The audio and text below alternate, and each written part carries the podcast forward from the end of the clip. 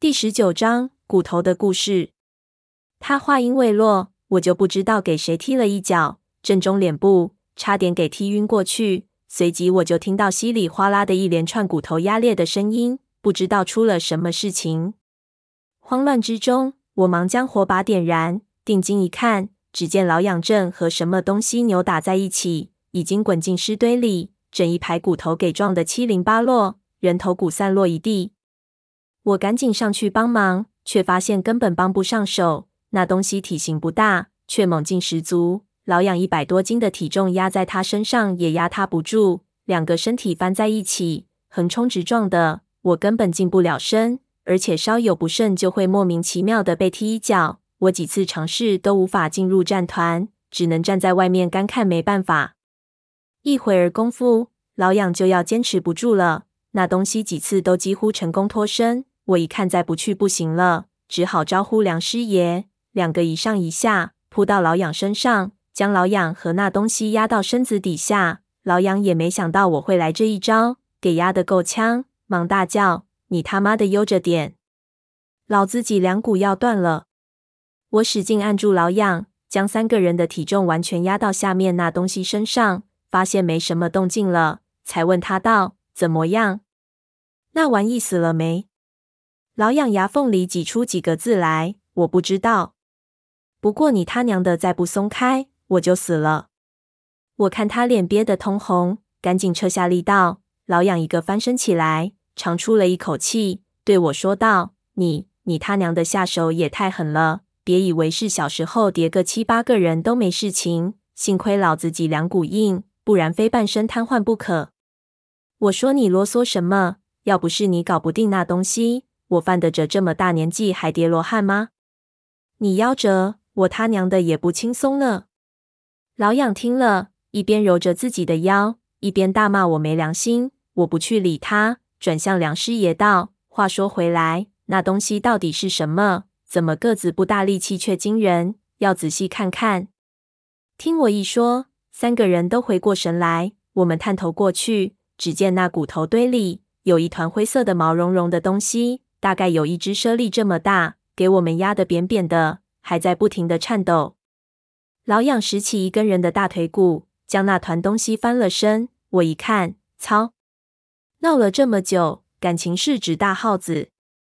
我看看老痒和梁师爷，他们也看看我，三个人都笑了。难怪刚才怎么找也找不到袭击者，原来是这么一回事。这耗子袭击完了我们之后，肯定是随便往哪个骷髅的眼洞里一钻，就踪迹全无。我们这群 SB 还以为遇见鬼了，真是老母鸡管自己叫吗？自己吓吓自己。不过我转念一想，又觉得很不妥当。这只耗子，他娘的也太大了，也不知道是什么品种的，说不定还是吃着尸体长大的。也不知道这洞里还有多少这样的耗子。要是碰上一群，那得吃不了兜着走。老痒和我心念相同，笑了一下后，脸色也一变。说道：“不好，这老鼠皇帝给我们压死了，不知道他的鼠子鼠孙会不会找我们麻烦。我看要不还是快撤，别留在案发现场。”我点了点头，表示同意。老痒转过头去，刚走了几步，突然又说道：“哎，糟糕，我们往哪边走好呢？”我抬头一看，原来刚才一阵混战，颠来倒去的，这前后又是一样。如今已经分不出哪里是我们来的方向，哪里是我们要去的方向了。虽然我心里有一点点感觉，依稀能分辨正确的位置，但是这种感觉太淡，我几乎不能肯定自己是不是想的就是正确的。一犹豫，这感觉就消失得无影无踪。老痒前后看了不下十几次，看实在没办法啊，对我说道：“算了，我们甩开膀子横着冲过去吧。”我看了看。还是觉得有点不妥，就想问梁师爷意见。转头一看，却发现他根本没有在听我们说话，而是在专心致志地收拾地上的那些骸骨。我心下觉得奇怪，拉住老痒，两个人探过头去看他在搞什么。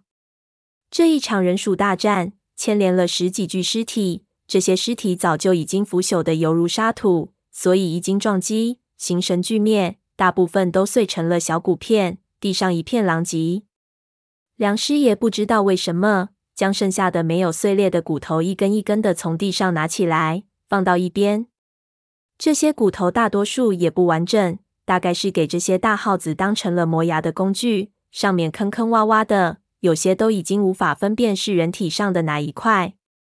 老痒看梁师爷已经想得入神，心里好奇，问他道：“师爷，你这又是在捣哪门子算啊？”梁师爷怔了一下，转过头来对我说道：“了不得，给这耗子一捣乱，倒是错打错着，给在下发现了一个大秘密。”我看他两眼放光，兴奋莫名，心里更加奇怪：这些骨头能有什么秘密？梁师爷让我们蹲下来。拿起一根骨头给我们，问两位：“看看能不能看出点什么来？”我和老痒对视一眼，不知道他在玩什么花样。老痒做了一个很怪的笑容，说道：“您这不寒碜我们吗？咱们是倒腾死人的东西，不是倒腾死人的。你还是直说吧。”说完了，我们赶紧赶路。梁师爷不好意思的笑了笑，说道：“在下是太兴奋了，话都不会说了，别介意。”你们先让我想想怎么说。呃，你们看骨头这个地方，仔细看看。我接过骨头，自己一看，只见他指的那个地方有一道很平滑的缺口，切口和骨头是一个颜色，年代应该也比较久远。但是梁师爷给我看这个有什么用意，我却想不出来。梁师爷看我一脸疑惑，说道：“看不出来也没关系，我来和你们说，这根骨头是人的锁骨。”就是这个位置，他指了指自己的脖子，接着说：“这一道缺口叫做陈旧性骨伤，是死前造成的。你看切口尖锐，一点骨头愈合的情况都没有，说明这道伤口的时间和这人死亡的时间是非常接近的。”老痒一听，还以为是什么事情呢，当下很不耐烦，说道：“这种事情算什么秘密？骨头受伤了，真可怜。不过我们还是快点走吧。”火把都快烧没了，梁师爷忙摆手道：“再给我三分钟，马上说完了。”我看他非常兴奋，不说清楚肯定也不会罢休。老痒啰里吧嗦的，反而耽误时间，忙使了个眼色让老痒别插嘴，转头对梁师爷说道：“别理他，您快说。”他咽了口唾沫，说道：“刚才说到哪里了？哦，这伤口的时间和这人死亡的时间是非常接近的。”在下大概能断定，这道伤口应该是这个人死亡的原因。之所以是在这个位置，大概是被人用刀从锁骨上方切断了颈动脉，下刀太快，所以划到了骨头上。我一听纳闷，问道：“按你这么说，这具骨头的主人是给人割喉杀死的？”梁师爷很诡异的一笑，摇了摇头：“不止这一具，这里所有的尸体都是这样死的。你看。”光这里就有七根锁骨，上面都有这样的切痕。而一般的古代祭祀人生，都是让牺牲跪在祭祀品前，然后祭师在他身后割喉咙。但是这里的人却是给人在面前一刀断喉。所以我觉得这些人大部分不是给活祭的，而是在战斗中战死的。梁师爷说完这话，目光如炬的看着我，我给他看得直发毛，心说这人怎么回事？战死就战死呗。用得着兴奋成这个样子吗？忙问他道：“梁师爷，你说的大秘密就是指这个？”梁师爷故作神秘说道：“不是，不是，这只是大秘密的序章而已。接下来我要说的才是正题。”说着，从尸体的碎片里又掏出一片东西，对我说道：“大秘密就藏在这个东西里。”我接过来一看，是一片无法形容的东西，似乎是斗笠。又像是盔甲的一部分，不过这东西既然不是骨头，那必然是冥器。我拿起来对着火把仔细一看，惊讶道：“是青铜的甲片。”梁师爷点点头：“不错。”这时候不知道是给神经兮兮的师爷感染了，还是我本身的直觉，我隐约觉得梁师爷说的事情可能真的有什么惊天动地的成分在里面，一时间给搞得一身冷汗。